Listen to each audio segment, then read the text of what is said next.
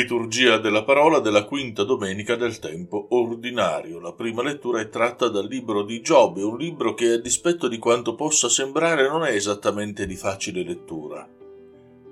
E infatti, per comprendere la prima lettura di questa liturgia, è forse il caso di tenere presenti alcuni versetti che, chissà perché, sono stati omessi dal brano liturgico e che in effetti ci aiutano a comprendere quelli che sono i temi ricorrenti del libro. Mi riferisco in particolare ai versetti 5 e 10. I temi che emergono sono quelli della caducità della vita umana, il non senso di una vita provata dall'angoscia e dal dolore, Dio come unico vero interlocutore responsabile della vita e poi il vedere di Giobbe e il vedere di Dio. Le osservazioni di Job si alternano fra l'universale e il personale, esprimendo così tutto il dramma interiore del personaggio. L'uomo non compie forse un duro servizio, dice Job. Il paragone della vita che fa Job è quello al servizio militare, duro, senza possibilità di respiro, senza un attimo di serenità, perché tanta è la fatica da rendere agitato pure il riposo il paragone al mercenario e allo schiavo non è altro che un modo con cui l'autore rafforza il racconto. La felicità sembra essere un'illusione, qualcosa di vacuo, come l'ombra sognata dallo schiavo. Giobbe applica a sé questi paragoni. La notte insonne, lacerata dal dolore della malattia, è ancora più penosa della giornata spesa nella fatica. Le ore della notte sembrano interminabili, la notte si fa lunga, e se la sentinella attende fiducioso il mattino, per Giobbe non c'è neppure questo conforto perché ad attenderlo c'è la morte. Giobbe descrive la sua malattia con immagini che fanno pensare alla tomba.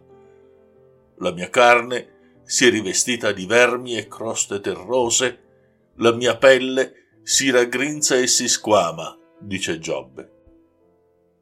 Una malattia quindi che oltre ad essere dolorosa sembra essere ripugnante, così che Giobbe si trova abbandonato da tutti.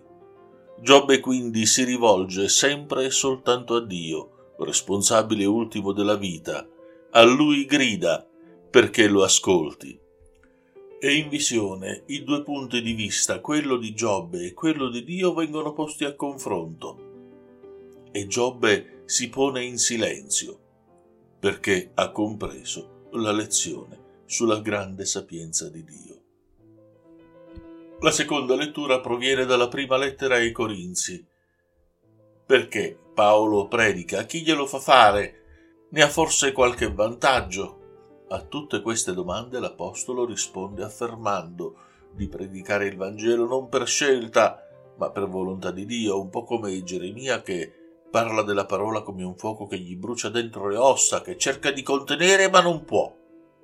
Ma se il bene che Paolo fa nella predicazione è suscitato da Dio, non avendo cioè alcun merito della predicazione, in che cosa può consistere il merito di Paolo? Ecco, Paolo dice il mio merito è quello di rinunciare al giusto contraccambio per l'attività del predicatore ed infatti si mantiene con il proprio lavoro come farà notare ai Tessalonicesi. Da ultimo Paolo afferma che il Vangelo non va imposto, ma predicato, testimoniato e vissuto insieme a coloro che lo accettano liberamente. E arriviamo così al brano del Vangelo secondo Marco. La pericope di questa domenica eh, è formata fondamentalmente da tre episodi la guarigione della suocera di Simon Pietro, le guarigioni compiute nella sera di quel giorno da Gesù, la partenza per un luogo prima solitario per pregare, poi la partenza per tornare a predicare anche in altri villaggi. Andiamo con ordine. Gesù, uscito dalla sinagoga, si recò nella casa di Simone ed Andrea, Gesù si comporta in modo familiare con la suocera di Simone, entra da lei, la prende per mano ed ella appena guarita si mette a servirli. Se per Matteo Gesù tocca la mano della donna che si alza da sola e per Luca Gesù comanda alla febbre di lasciarla, qui tutto avviene in modo assolutamente sobrio e si sottolinea solo il suo gesto di gentilezza ed aiuto. La fece alzare prendendola per mano. Venuta la sera, cioè quando il sole è tramontato, precisa Marco, vale a dire a sabato terminato, vengono portati davanti alla porta della casa dove stava Gesù tutti i malati e gli indemoniati. Evidentemente un modo per dire che c'era una folla numerosa, difficile portare tutta la città.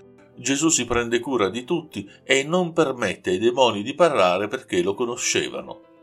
Questo è ricorrente in Marco, cioè il fatto che Gesù impedisca di rivelare la sua identità. Il brano si conclude con Gesù che si rivolge ai discepoli che lo cercano dicendo andiamocene altrove, nei villaggi vicini, perché io predichi anche là, per questo infatti sono venuto. E andò per tutta la Galilea, predicando nelle loro sinagoghe e scacciando i demoni. È interessante che non ci venga detto né come pregasse Gesù, né quale fosse il suo annunzio, solo si sottolineano le opere di Gesù e specialmente la cacciata dei demoni, che è il segno più efficace di ogni parola della vicinanza del regno di Dio. A risentirci alla prossima settimana.